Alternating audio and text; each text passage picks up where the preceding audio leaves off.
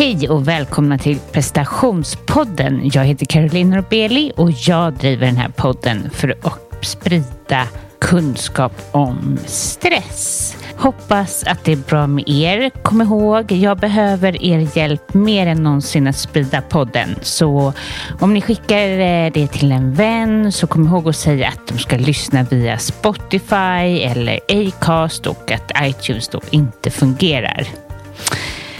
Ja, eh, hur är det egentligen? ja, jag kämpar ju fortfarande med podden. Jag ska inte bli långvarig om det här, men med iTunes och det är helt sjukt när man eh, ska hålla på och prata med eh, Apple och allt. Eh, men jag har kommit på en sak i det här och det är därför jag vill prata om det. Att det är ju min reaktion på att det är ett problem som är det jobbiga. Det jobbigaste är ju inte att inte podden syns eller det jobbigaste för dig som lyssnar och har ett problem är inte att problemet finns utan det är dina reaktioner. Och jag, eh, jag coachar ju i det här men har inte så lätt själv. Eh, när kontrollbehovet är ju liksom är ju där och stör när någonting inte fungerar som det ska. Men jag försöker backa, titta på det lite objektivt och lite försöka släppa taget. Och det tänkte jag inspirera dig om, som lyssnar, om ni har något som tar mycket kraft. Se om ni kan backa lite istället. Ja. Här kommer jag med eh, lite olika tips som jag själv skulle behöva höra. um, Men det är så tydligt att vissa dagar så går jag omkring och är jätteupprörd och andra dagar så bekommer det inte mig. Och livet kunde ju såklart vara mycket värre. Men kom ihåg då, hjälp mig att sprida. Jag blir så glad och tack för alla som har gått in på Podcaster app och, och liksom eh, gett mig stjärnor helt enkelt. Ja, det känns, det är bara så lustig grej, men det är någonting med tidtekniken. Det är något universum vill säga till mig. Jag, jag var hemma hela förra veckan så jag hade väldigt mycket att göra. Eh, ni vet hur det är, man växlar upp när man är själv med barnen. Eh, det är som att man ska öka sin kontroll jättemycket och ja, det, jag blir så i alla fall. Jag kan börja så städa ut skåp och så som jag aldrig tänker göra annars. Eh, varför vet jag inte. Det kan, man får så ökad kontroll över situationen. Hur som helst hade jag haft mycket så jag råkade trycka in felaktigt, någonting felaktigt på vår kod hemma. Så nu när man öppnar dörren då låter det så här dun, dun, som att man har kommit in till en affär. Ja, det är bara så komiskt när folk kommer och ska hämta mina barn eller deras barn som har varit här och bara plingar på. Det låter som att man går in i en affär. Ja, men det känns som tekniken. Vad vill den säga mig egentligen?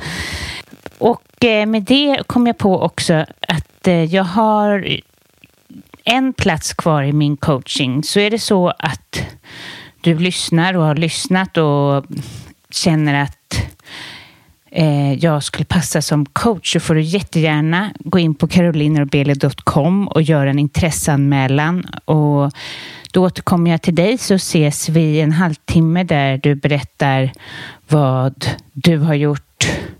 Eller förlåt, du berättar vad din situation är och jag berättar hur jag coachar. Så gå in på carolinnorbeli.com och lämna en recension helt enkelt.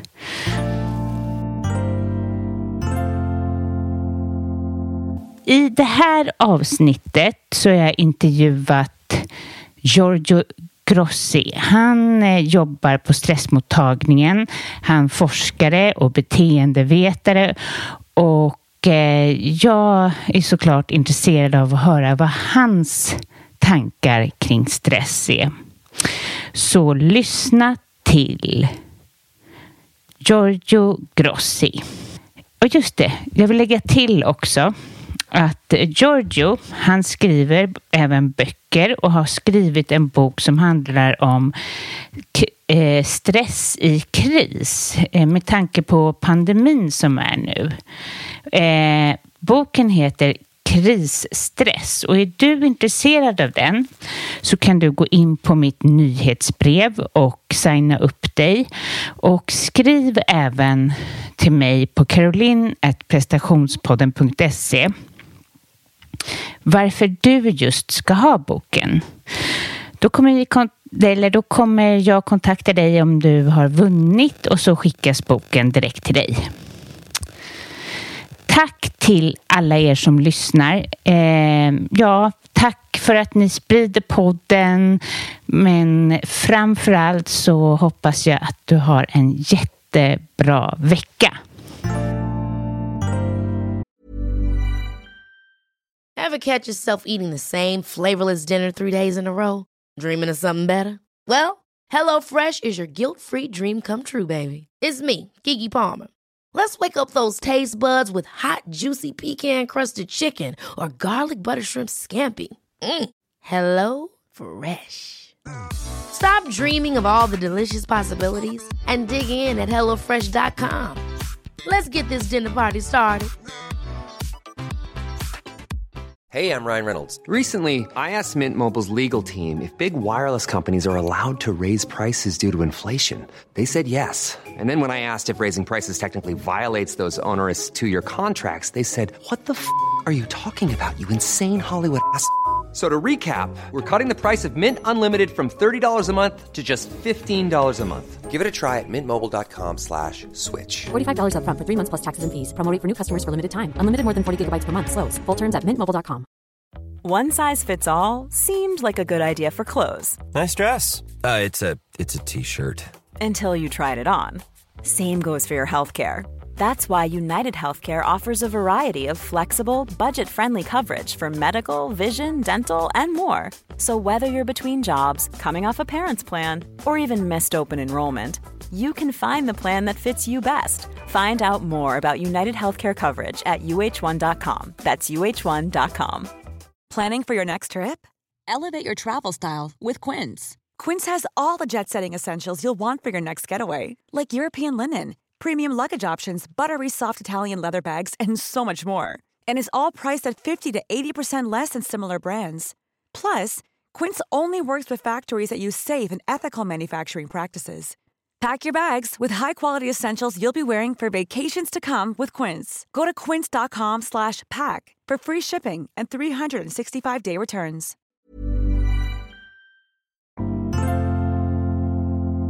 Välkommen till prestationspodden, Giorgio.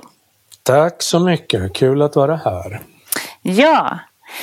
Berätta för dem som lyssnar. Vad, vad, är, vad jobbar du med?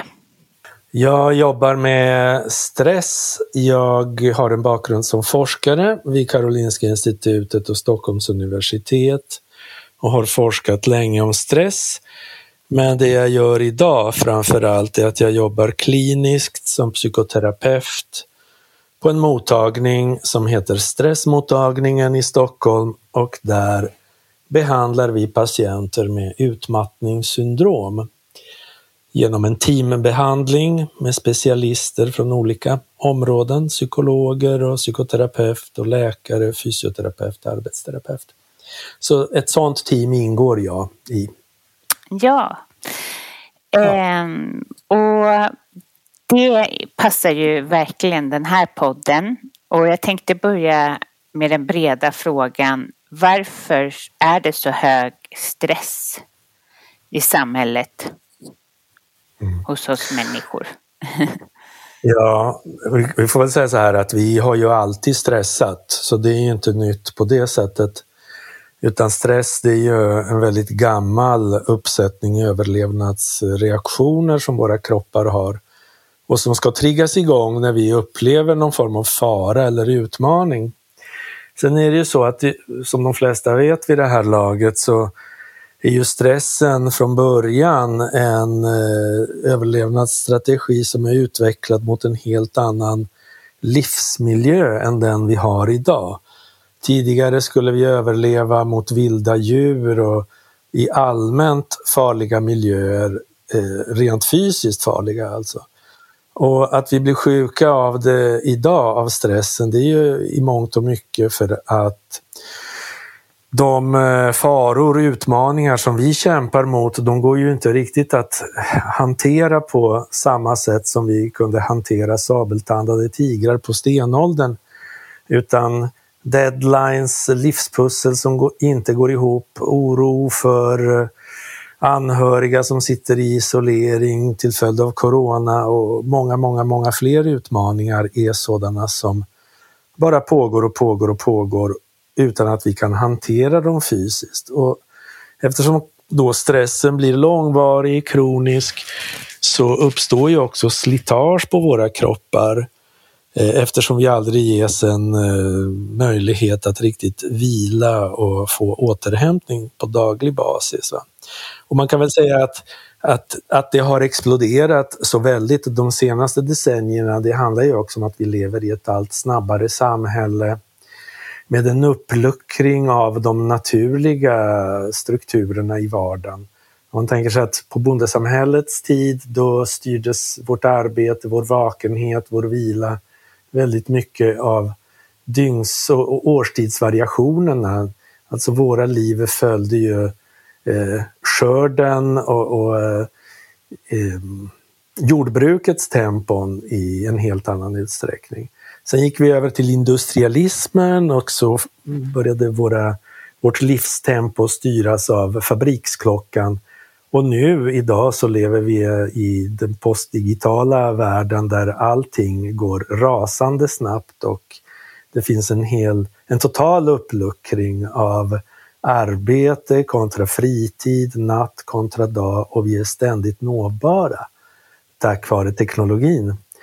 Så det här kan ju öka på eh, känslan av att vara jagad, pressad, ha ständiga, ständigt uppbokade tider och eh, ja, inga möjligheter att varva ner helt enkelt. Ja, jag förstår. Ja, men det är bra. Och många av våra lyssnare nu, de är ju väldigt eh,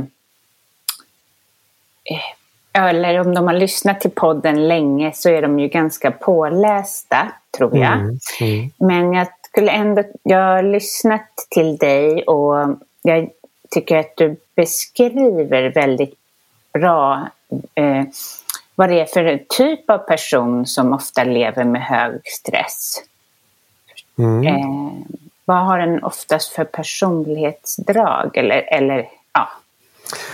Ja, det vi möter i kliniken om och om igen, det är ju patienter som berättar om sig själva på ett speciellt sätt.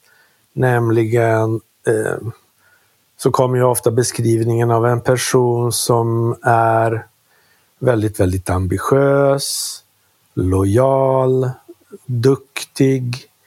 Eh, det finns lite variationer på temat men det här med perfektionism brukar löpa som en röd tråd genom berättelserna.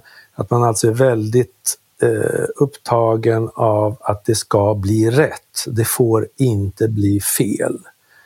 Och perfektionism brukar man indela i, i lite olika subtyper, bland annat då adaptiv, alltså någon form av sund perfektionism där man är mer driven av lust och en äkta vilja att eh, utföra vissa handlingar på ett riktigt, riktigt, riktigt bra sätt. Och det brukar vara sunt i den bemärkelsen att det är inte en perfektionism som blir tvångsmässig och genomsyrar hela livet. Utan det är vissa saker som man vill göra riktigt, riktigt bra för att man vill det. Sen så finns det den här andra perfektionismen som vi ofta ser som en, vad ska vi kalla det för, en sårbarhetsfaktor för stressrelaterad ohälsa. Och det är den här som styrs, inte så mycket av lust, men av oro för att framstå som dålig på något sätt. Att utsättas för skam om man misslyckas med en uppgift. Eller att folk ska tycka illa om en om man säger fel saker till dem, om man råkar såra dem på något sätt. Så det, det kan alltså handla dels om prestationer, vad man gör, och också om mera sociala prestationer om man säger så, relationerna till andra. Och är det också det här med den sociala grejen? För att jag menar, om inte folk tycker om en så är det egentligen ingen fara. För att, eh, men man upplever ju fara eh, när man Mm. inte blir omtyckt. Eller många gör det i alla fall. Vissa bryr sig inte, vissa bryr sig mer. Eh, är det också nedärvt, eller vad man ska säga, eh, från den här lite uttjatade savannen-situationen? Ja, eh, ja, när vi befann oss på den uttjatade savannen så, och kanske än idag så var vi ju väldigt, väldigt beroende av flocken. Vi brukar beskrivas som flockdjur och på savannen så gällde det ju att samarbeta. Blev man, gjorde man bort sig på ett eller annat sätt och blev så pass mycket som man blev utkickad ur flocken, då hade man ju mycket sämre förutsättningar för att överleva i en väldigt, väldigt skoningslös miljö. Och alltså att kunna höra till, att ingå i en gemenskap, det är ju någonting som eh, är en hunger som sitter djupt rotad i våra gener. Och även på modernare tid så finns det ju mycket forskning som visar vilken betydelse socialt stöd, alltså att känslomässigt men också rent praktiskt kunna få stöd från andra människor är en väldig buffert mot olika typer av påfrestningar. Så jag skulle vilja säga att det sitter djupt rotat i oss och även om vi kanske förnuftsmässigt vet att vi inte kommer att dö om eh, vi bjuder hem folk och det är lite stök i hörnen eller om vi i vissa sammanhang levererar resultat som är mindre än 100% perfekta. Rent intellektuellt kan man fatta att det inte är en katastrof. Men rent känslomässigt så känns det väldigt, väldigt, väldigt olustigt, obehagligt. Och känslorna brukar ju få en större eh, makt över oss än vad förnuftet Ja. brukar ha. Och det är just i, i överlevnadens syfte. Då. Även om vi idag kanske inte löper exakt samma risker som för hundratusen år sedan, generellt. Va? Mm, någonstans, eller, och då det här med att också, som jag också hörde dig tala kring eh, och som jag upplever verkligen att vi försöker vara ensamma och försöker liksom, alltså inte försöker vara ensamma utan vi vill klara oss själva och försöker Ja. vara starka. Eh, Precis. vad Var har vi fått det ifrån? ja, vad är det? Det är, det är en kontrast. Va? Å ena sidan så är vi flockdjur och beroende av varandra och så vill vi inte göra bort oss inför varandra samtidigt som vi också har ja, i mångt och mycket den här, eh, vad ska vi kalla det för, den här bilden av att den som kan utföra lite solitära hjältedåd och inte behöver andra, inte är andra till last, det är, det är en bra person som inte är till besvär. Va? Och Det kanske är så att båda de här sidorna finns ju hos oss för att vi vill ju eh, ha autonomi också. Det här med att vara självständig och klara, klara av saker på egen hand. Det är någonting som får vår självkänsla att öka. Eh, och så vill vi ju inte besvära andra i onödan. Och, och det där är ju jättebra. Det är väl fint om vi kan vara självgående, självständiga. Men det är ju med, så med det som med allt annat att för mycket och för lite skämmer allt. Ibland behöver vi vara självständiga och få agera fritt. Och ibland så behöver vi faktiskt be om hjälp och sträcka ut en hand till de som verkar vara i behov av hjälp, åtminstone erbjuda möjligheten. Va? Så att det är ju igen det som är som en röd tråd genom stressdebatten, det här med balans.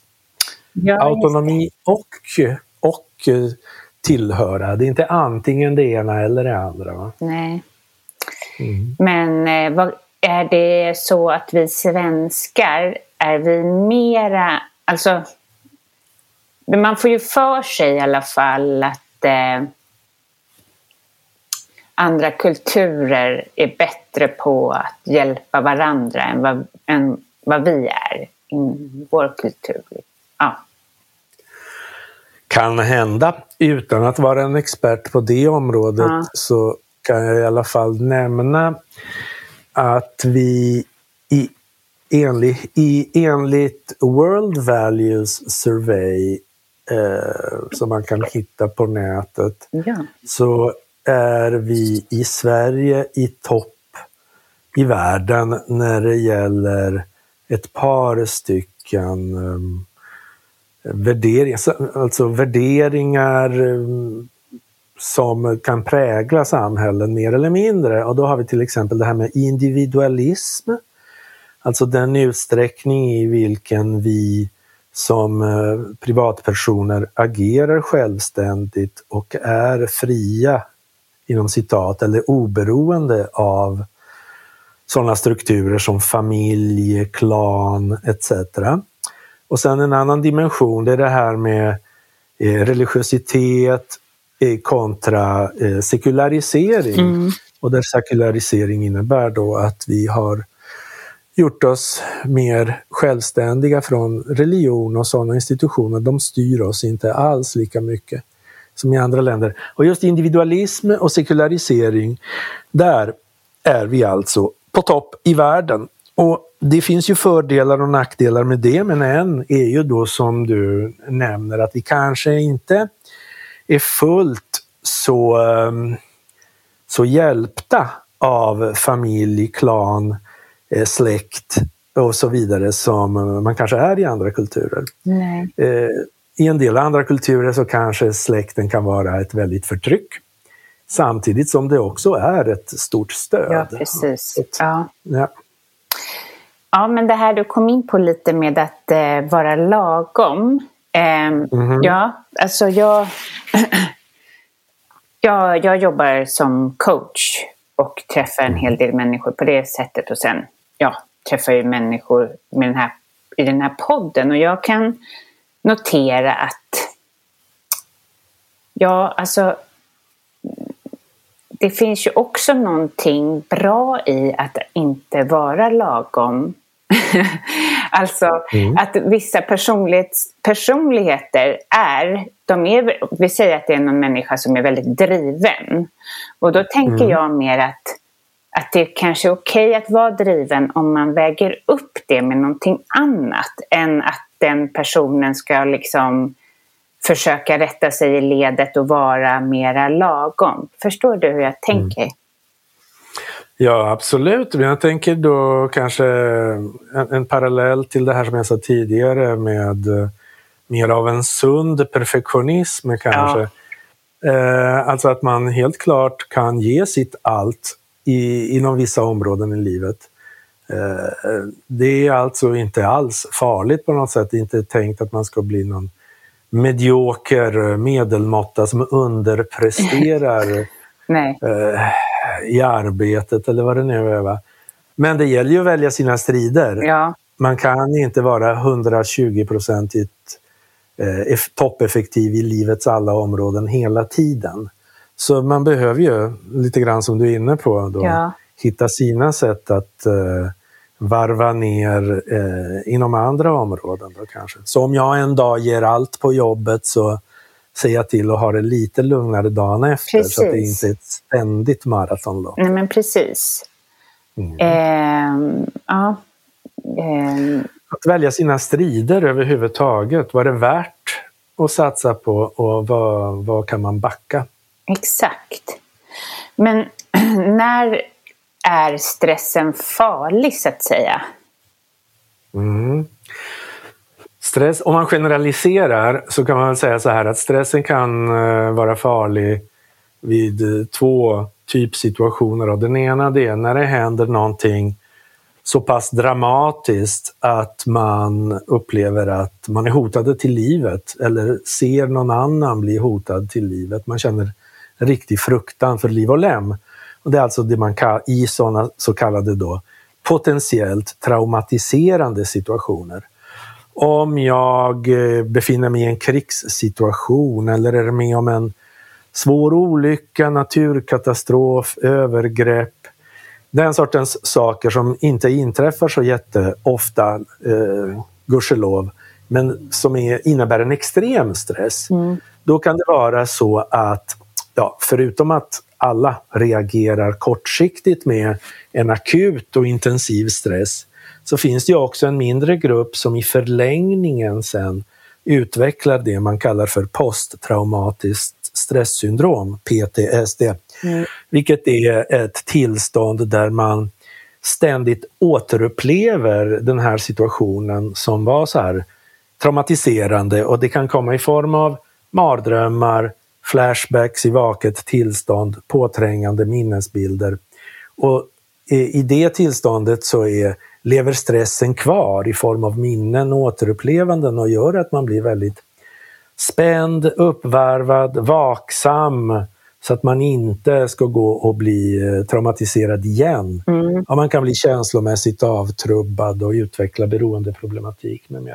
Så ibland så räcker det alltså med en enda incident för att vi ska få en långvarig ohälsa. Jag förstår. Men, uh men annars så har vi det här andra scenariot och, och det är ju när vi blir utsatta för en stress som inte är av traumatiserande karaktär men som handlar om en kontinuerlig överbelastning och det kan vara både i arbetet och privat.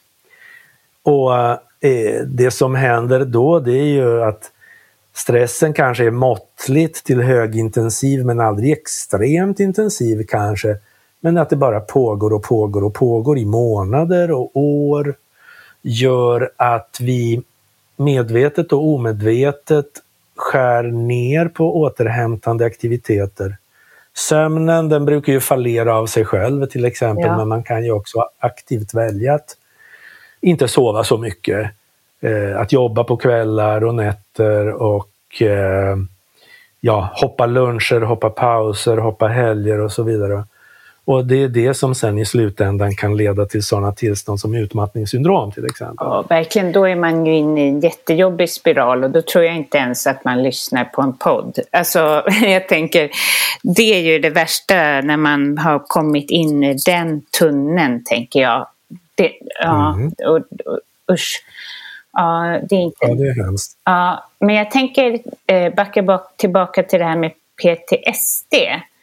För det finns ju en, eller jag vet inte, det här vet du mer, eh, men jag... Ehm, eh, vissa så här, traumatiska minnen, de kan ju också, eller jag tror att de kan spelas upp i amygdala eller vad man ska säga, att de sitter och stör. Man kanske inte, man kanske inte är medveten om så här, gud det var eh, från min barndom att det var, det var så jobbigt med en viss person och som var elak under en viss tid. Utan, utan att man mer drabbas av att man har stress i kroppen men man vet inte varför. Har du hört talas om det?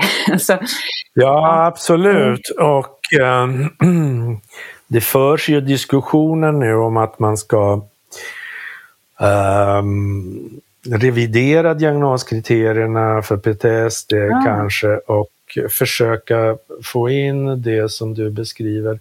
I folkmun pratar man om det i termer av komplex PTSD och det kan då handla om saker som har hänt tidigt som man inte minns eh, medvetet men som sen spökar, som du säger då, genom kroppen när situationer inträffar i vuxenlivet som har en mer eller mindre eh, tydlig koppling till, eh, alltså på något sätt är förknippat eh, med det som hände den gången eller de gångerna som man inte minns, så kan alltså en stressreaktion, en ångestreaktion väckas i kroppen utan att man riktigt vet vad det är som har triggat den. Mm. Eh, jag får erkänna att jag i dagsläget inte har någon koll på stat, vilken status den här omskrivningen av eh, PTSD-kriterierna har. Nej. Men rent kliniskt så är ju det här ett fenomen som man stöter på med jämna mellanrum. Ja. Mm. Helt klart. Ja. Eh, har du någon eh, upplevelse om då hur EMDR, alltså eh, om det är eh, ett verktyg att använda sig av då, eller alltså att gå till någon som kan det? Ja, EMDR har ju eh, så vitt jag vet, en god evidens vid just Ja. trauman. Så Så att det, det skulle kunna Ja. vara någonting att testa i så fall. det är alltså en, en giltig eh, eh, behandlingsform.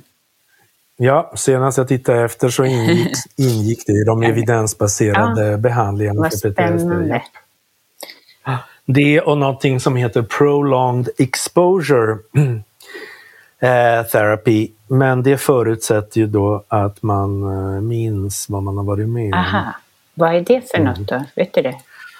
Ja, det handlar ju om förlängd exponering då, prolonged exposure, men det handlar ju bland annat om eh, att man arbetar med exponering, alltså att möta det som man i vanliga fall fruktar och undviker. Och i det här fallet är det ju traumarelaterade eh, intryck av olika slag. Det kan vara platser, det kan vara företeelser, det kan vara dofter, det kan vara personer, det kan vara minnen, minnesbilder. Och då skulle det till exempel kunna gå till på det sättet att man Eh, skriver ner ett manus som, som om det vore ett filmmanus av en händelse som har varit traumatiserande.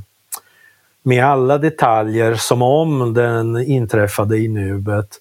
Med doftintryck och, och ljud och det man ser och det man känner. Precis som om man återupplevde det. Och man gör det så detaljerat som möjligt. Och sen så kan man spela in den här också och lyssna på den flera gånger om dagen. Ah.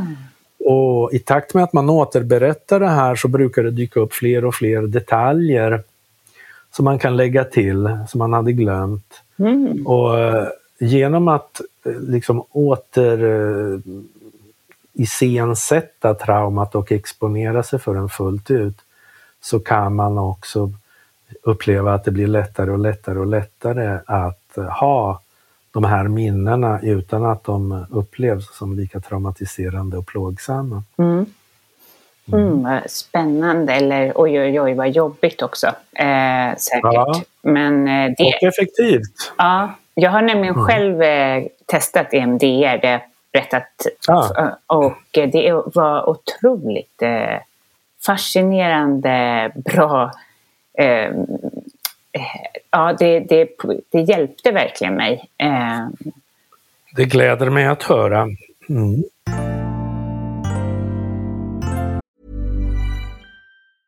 A lot can happen in the next three years. Like a chatbot may be your new best friend. But what won't change? Needing health insurance. United Healthcare Tri Term Medical Plans are available for these changing times. Underwritten by Golden Rule Insurance Company, they offer budget friendly, flexible coverage for people who are in between jobs or missed open enrollment. The plans last nearly three years in some states, with access to a nationwide network of doctors and hospitals. So, for whatever tomorrow brings, United Healthcare Tri Term Medical Plans may be for you. Learn more at uh1.com. This is Paige, the co-host of Giggly Squad, and I want to tell you about a company that I've been loving, Olive and June. Olive and June gives you everything that you need for a salon quality manicure in one box. And if you break it down, it really comes out to $2 a manicure, which is absolutely insane. It's also so easy to get salon worthy nails at home with Olive and June. The difference between how your nails used to look when you did them yourself and now with the Manny system is a complete game changer. The best thing about Olive and June too is it's a quick dry, dries in about one minute, lasts for five days, and full coverage in up to one to two coats. Visit oliveandjune.com slash perfectmanny20 for 20% off your first system. That's oliveandjune.com slash perfectmanny20 for 20% off your first system. Here's a cool fact a crocodile can't stick out its tongue. Another cool fact you can get short term health insurance for a month or just under a year in some states.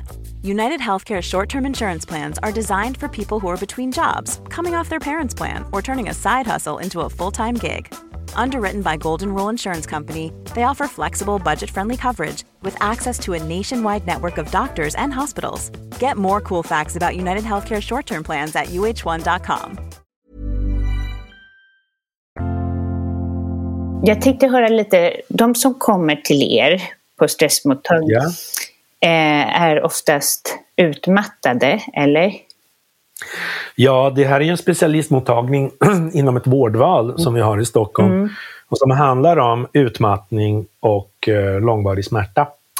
eh, antingen den ena eller den andra. Eh, och på stressmottagningen så är vi då specialiserade på just utmattningen. Så det är, det, det är den patientgruppen som kommer till oss enkom. Mm, Okej.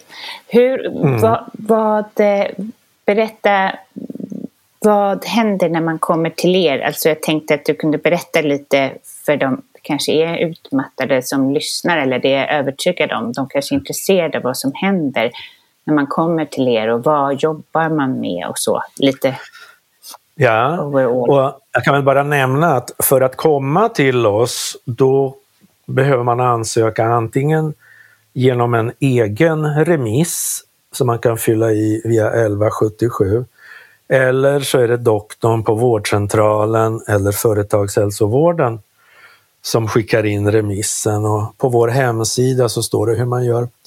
Men eh, den första, det, det är det första momentet, att få in en ansökan som är, som är fullständig och sen så blir man kallad på en bedömning hos oss. Eh, det som teamet vill säkerställa då det är ju att det är en utmattning man lider av, ett utmattningssyndrom alltså.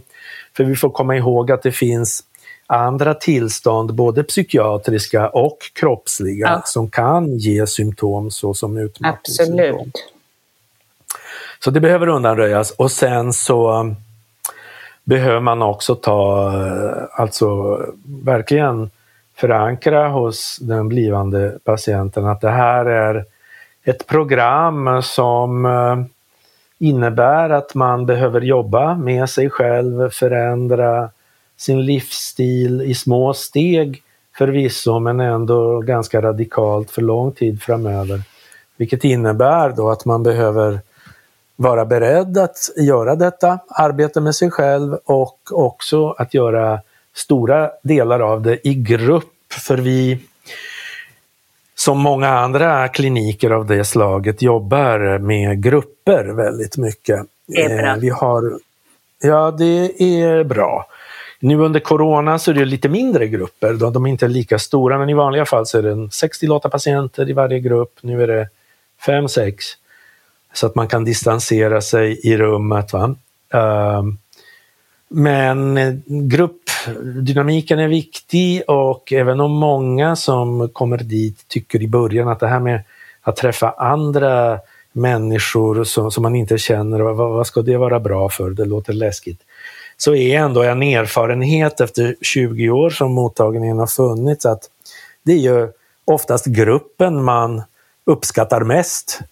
För just för att man får träffa andra i liknande situation och eh, många, många, många grupper brukar hålla ihop långt efter att de är klara med stressmottagningen. Men det vi gör då som patienter, det som händer när man kommer till oss, det är att man får träffa en läkare Sen så får man träffa en psykolog och man får träffa en arbetsterapeut eller en fysioterapeut. Och det man går igenom då det är ja, diagnosen och måendet och eh, livet i stort, livsberättelsen, eh, Eh, berättelsen om hur symptomen uppstått och eh, hur, tillvaron ser ut i mångt och mycket. Och det här gör man då från flera eh, perspektiv. Dels läkarperspektivet, psykologen, sen arbets och eller fysioterapeuten. Då. Det som händer sen när man går in i programmet det är att man får gå i psykoterapi i grupp. Och det vi jobbar med i dagsläget det är en form av kognitiv beteendeterapi som kallas för ACT, Acceptance and Commitment Therapy. Just det. ACT, ja. Och eh, det är en terapi som handlar väldigt mycket om att eh, lägga ner kampen mot sånt som inte går att förändra. Till exempel det förflutna, till exempel det man känner och det man tänker. Och sen istället lägga sitt krut på det som går att förändra och som man vill förändra. Mm. Och det är ju alltså våra beteenden. Så idén är att vi ska bli också genom terapin duktigare på att sätta ord på vad som är viktigt för oss här i livet, hurdana vi vill vara som människor, som föräldrar, som vänner, som, som eh, kollegor, vad det är viktigt för oss på vår fritid, vad som är viktigt för oss i relationen till oss själva, inte bara till andra. Mm. Och, och sen sätta upp beteendemål därefter, att börja agera på ett annat sätt eh, i vardagen. Och, och eftersom det är en utmattningsrehabilitering vi pratar om så handlar det mycket om att bli duktigare på att eh, växla mellan aktivitet och olika former av återhämtning, pauser, vila, göra en sak i taget så att man inte gör slut på den ork man har när man har. Va? Kan det hända att de utmattade alltså, behöver psykofarmaka? Ja, det händer. Jag vill bara som en liten parentes säga att det här med psykoterapin, det är bara en del i programmet. Ja. Vi har andra också. Men som svar på din fråga, ja och nej. Det är ju så här att så vitt vi vet idag så finns det ju inga särskilda farmaka som hjälper specifikt mot utmattningssyndrom. Nej. Däremot så finns det ju i de flesta fall en samsjuklighet med till exempel ångest och eller depression. Och ibland kan de här tillstånden vara så kraftfulla så att det är svårt att ta till sig eh, psykoterapi, fysioterapi, arbetsterapi etc. Utan man kan då ha hjälp av antidepressiva farmaka för att ja, lyfta sig en aning, som man brukar säga, eller ta udden ur den värsta ångesten, nedstämdheten, så att, så att man sen är mottaglig för en psykoterapi. Så så kan det vara mm. i allra mm. högsta grad. Och likadant sömntabletter under en kortare period kanske? Under kortare, ja. Om man har svårt med sömn? Nej, för jag, mm. jag jobbar ju som sagt då som coach, men till mig kommer de ju inte som utmattade utan snarare kanske vill ha hjälp liksom nästa steg. Alltså, innan? Ja, ja, in, ja, precis innan eller efter de har varit hos det, er. Ja, kanske okay. ja, det kan vara före att, efter. Ja, precis. Ja. Och, mm. eh, och då, är det ju, då är det ju så ibland att de äter eh, någon form av eh, serotoninupphöjande, alltså att de har tagit yeah. till det. Ja. Eh, och eh, jag förstår ju att det, det är ju ibland är ju det, det som man måste. Även om jag kan ibland också vara en motståndare till det. Men det är väldigt, man blir ju väldigt kluven när man möter människor som är sköra. Men det, ja, om du mm. förstår, det här utsättningssymptomen som blir sen när de ska sluta på, eh, är ju också, det, det, det, är pro, det, jag tycker det är problematiskt.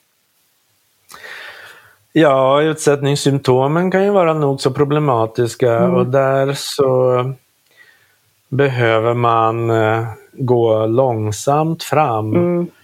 Uh, många gånger, nu är ju inte jag läkare, Nej. men min kliniska erfarenhet säger mig att uh, upptrappningen, insättningen av SSRI-preparat eh, sker ofta stegvis utan några större eh, chockeffekter, även om det finns biverkningar vid insättningen också. Mm. Men att utsättningen ibland går lite väl fort mm. och då så får man större problem med just utsättningsbesvären. Ja.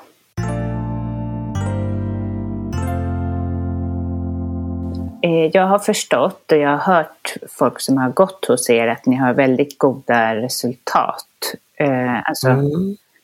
Och det är ju när människor börjar ta hand eller i det stadiet som utmattad, då är man ju väldigt skör och där kan jag se också att man har en chans till att ställa om, att äntligen få eh, ändra om ett, eh, ett beteende som inte har varit gynnsamt. Eh, mm. Det måste ju vara väldigt fantastiskt att, jobb, att se de resorna som ni... Ja, det är ju fantastiska resor i flertalet fall mm. och det finns ju en av de stora tecknen på att man eh, inte bara mår bättre utan också har omvärderat mycket i livet, det är när man säger saker i stil med att symptomen har blivit bättre även om de finns kvar. Ja. Men skillnad, den stora skillnaden mot tidigare, innan man gick in i väggen, det är väl att man uppskattar livet på ett helt annat sätt och också kan eh, sätta ord på och leva, efterleva det som man anser vara viktigt. Alltså att man omvärderar vad som är viktigt i livet och eh, vågar prioritera sig själv på ett helt annat sätt. Mm. Så på ett vis är det ju som en eh, mognadsresa. Man, I bästa fall så kommer man ut ur, genom, från den här resan med mycket större mm, livsvisdom och som inte bara sitter i huvudet utan som man också vågar agera ut.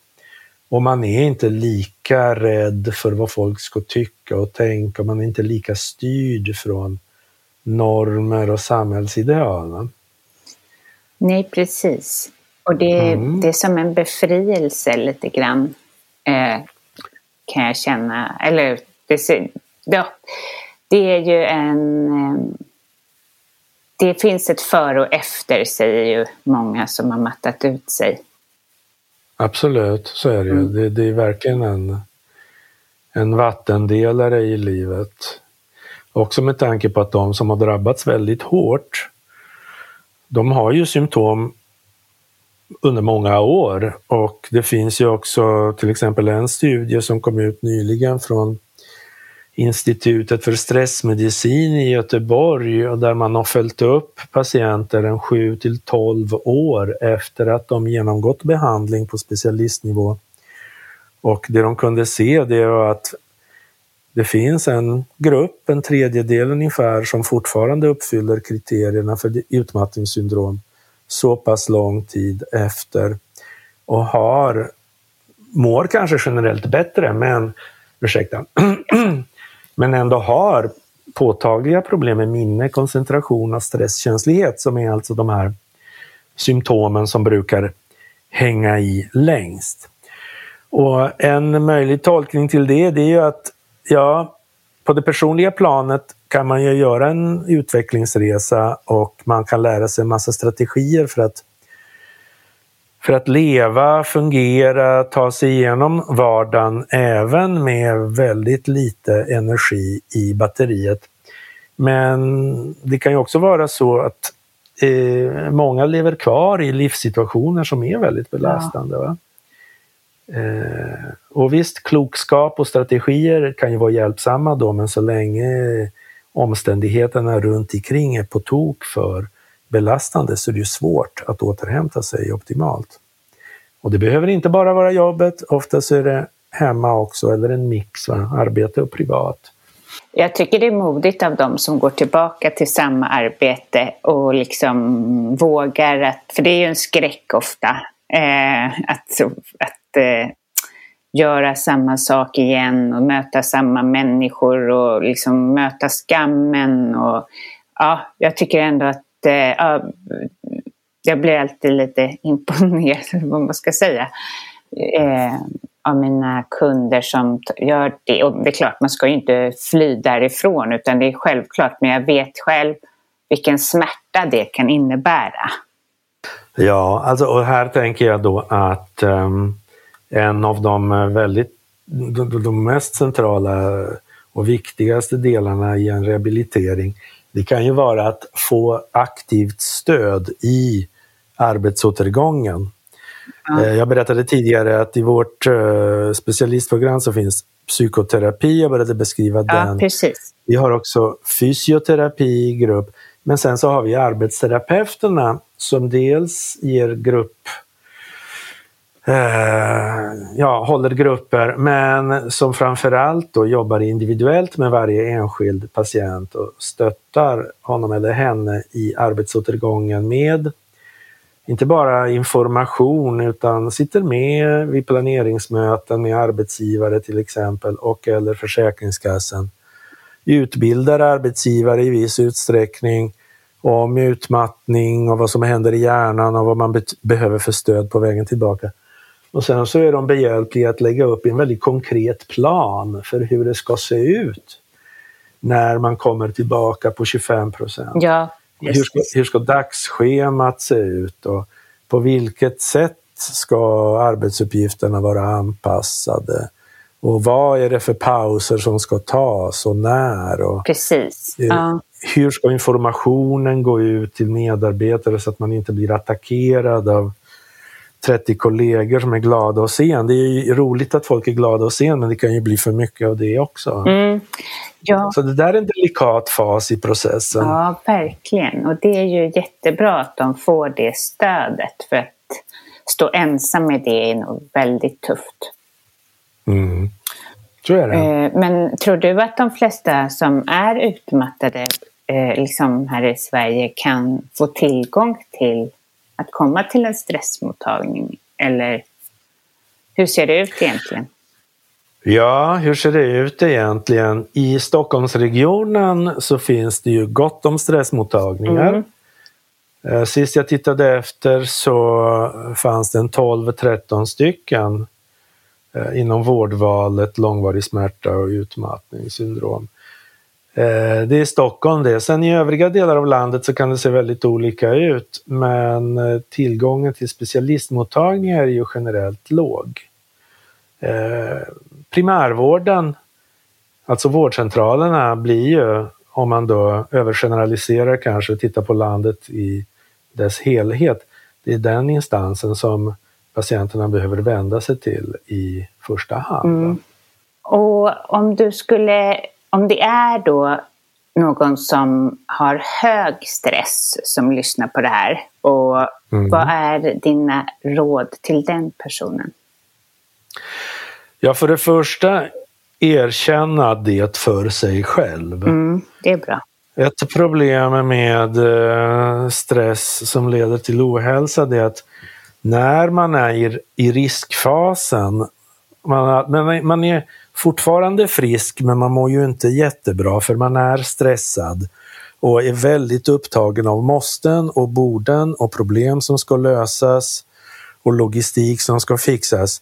Då är man inte speciellt mottaglig för budskap som handlar om att man ska ta det lugnt och varva ner för annars minsann så kommer det att smälla in i väggen och då är det kört väldigt många år framåt. Utan då är man ju fartblind och springer på och blir irriterad på de som försöker inom citat hindra en, även om det sker i all välmening. Och så länge man inte har en egen motivation att göra någonting annorlunda i livsmönstret så kommer ju ingenting att ske. Så det viktiga rådet är erkänn detta för dig själv. Det vill säga, om man nu märker att sömnen mm har varit dålig. Den har varit störd, orolig, ytlig, kort eh, och istället ersatts av väldigt mycket nattliga grubblerier. Mm. Och man märker att man ständigt är spänd i farten, irriterad, glömsk, ofokuserad, rastlös, har ont i magen, hjärtklappning, huvudvärk, ljudkänslig. Och det här inte är en tillfällighet. Det är inte en dag, två dagar som detta sker på en månad, utan det är i stort varje dag under en längre tidsperiod, månader, kanske till och med år. Mm. Då behöver man ju verkligen erkänna för sig själv att det här är ett problem. Särskilt om det finns människor runt omkring som reagerar. Mm. Oftast är det familjen som märker detta först, för på jobbet vill vi hålla ihop vara duktiga, leverera etc. Och sen då som en, eh, ja vad ska vi kalla det för, en backlash, alltså när pendylen slår över åt andra hållet, det vill säga när vi kommer hem på kvällen. Nu tänker jag före pandemin när vi hade jobb, fysiska jobb att åka till. Va? Då kanske man tar ut sina frustrationer på familjen istället. Gör sig omöjlig hemma. Och det brukar människor reagera på. Va? Människor kan ju reagera också på andra fuffens vi har under stress, att vi agerar irriterat, vi blir korta i tonen, vi glömmer saker, vi gör misstag och är tvungna att gå tillbaka, göra om och göra rätt. Och alla de här tecknen behöver vi, som har dem, då, om vi upplever dem och vi märker att det går, inte går över inom eh, loppet av veckor, månader och det finns saker som trycker, då gäller det verkligen att hörsamma signalerna.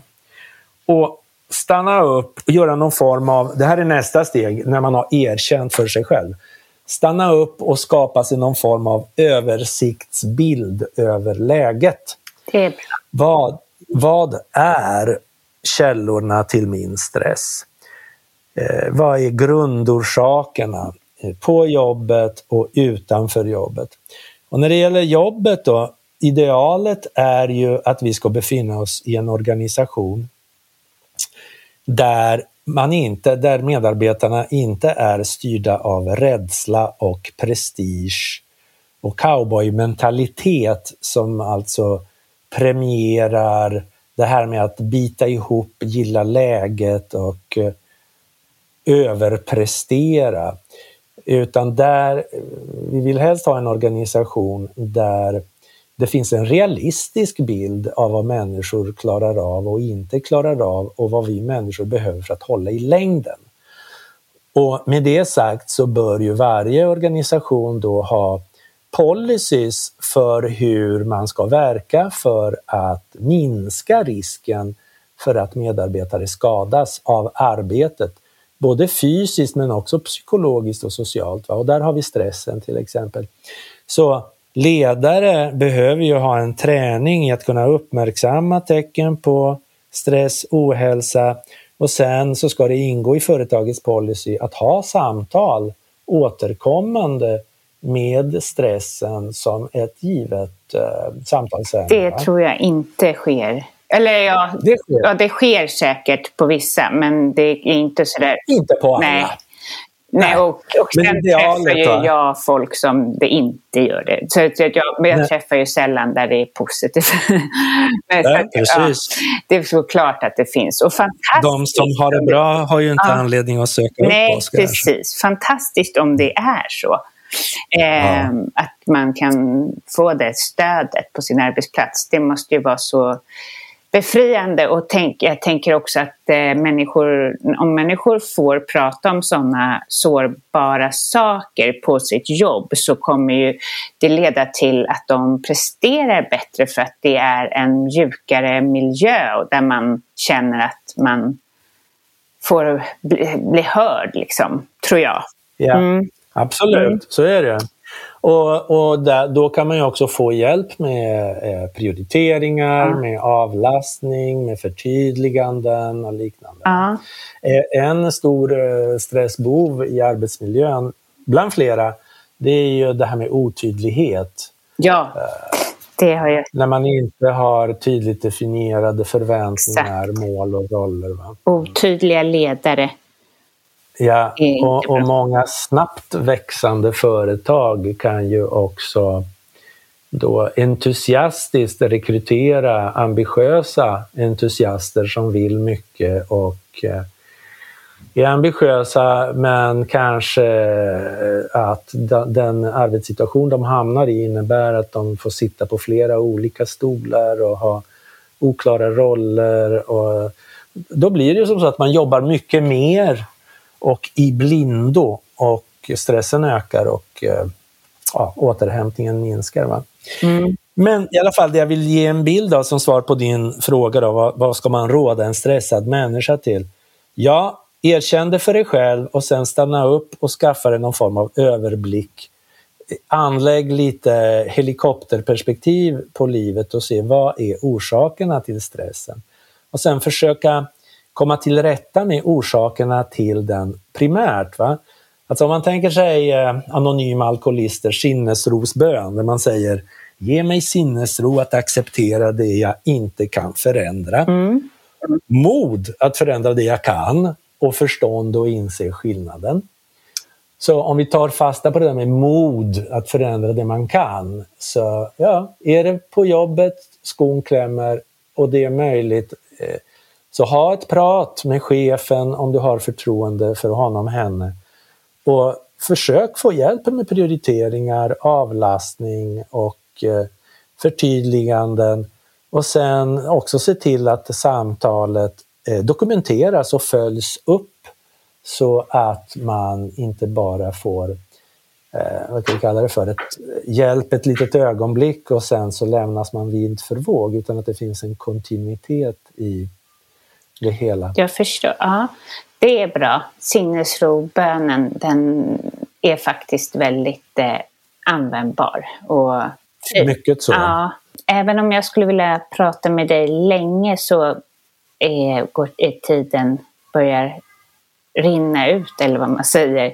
Men jag vill hör, höra med dig, eh, vem tycker du jag ska intervjua? Ja, alltså intervjua i podden om stress eller någon kunnig som du känner. Eller känner, eller vet om, eller tycker verkar intressant. Oj, det finns så många, men eh, ja, spontant så kommer jag på eh, Kerstin Geding, Ah. en kollega som eh, jag har skrivit ett par böcker tillsammans med. Vi har jobbat i många år på stressmottagningen. Ja, Jag har en kollega till som heter Marie Söderström som också är väldigt duktig på stress och inte minst på sömn. Som intressant. ju är av de, en av de där viktiga mekanismerna som håller oss friska när den fungerar bra och Precis. som, Ja, ja, som behöver åtgärdas. men det kan ju verkligen vara intressant. Ja. Och du har skrivit en rad, har du skrivit flera böcker? Jag vet att du har skrivit Hantera din stress med KBT. Ja. Och sen därefter har jag skrivit, jag och Kerstin Geding har skrivit en som heter Vägen ur utmattningssyndrom. Ja. Natur och kultur 2018. Och sen så har vi krisstress. Och så finns det en lång eftertitel, att hantera en pandemi, coronaoro och andra långvariga påfrestningar. Aha. Och den kom ut i november 2020. Eh, också natur och kultur. ja. Spännande. Lite coronas, coronastress. Ja, ja, det är ju väldigt aktuellt. Fortfarande väldigt aktuellt. Om man vill komma i kontakt med dig, finns du någonstans på sociala medier eller? Oh ja, jag finns på LinkedIn, jag finns eh, på min hemsida eh, giorgiogrossi.se, ett Ja. enda ord. Men framförallt så finns jag på eh, www.stressmottagningen.se, Ja, alltså stressmottagningen i Stockholm. ja ja. Tusen tack för dina tankar och din erfarenhet och eh, jag tror att det är många som har lyssnat som får med sig jättemycket kloka saker av det här. Tack själv! Nöjet var helt på min sida.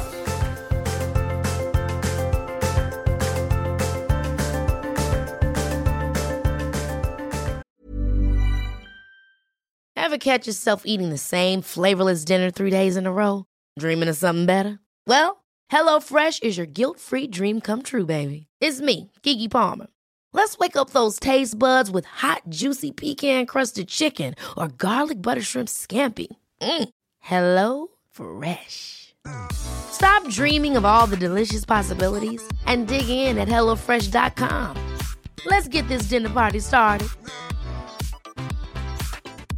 Even when we're on a budget, we still deserve nice things. Quince is a place to scoop up stunning high-end goods for 50 to 80% less than similar brands. They have buttery soft cashmere sweaters starting at $50, luxurious Italian leather bags, and so much more. Plus, Quince only works with factories that use safe, ethical, and responsible manufacturing. Get the high-end goods you'll love without the high price tag with Quince.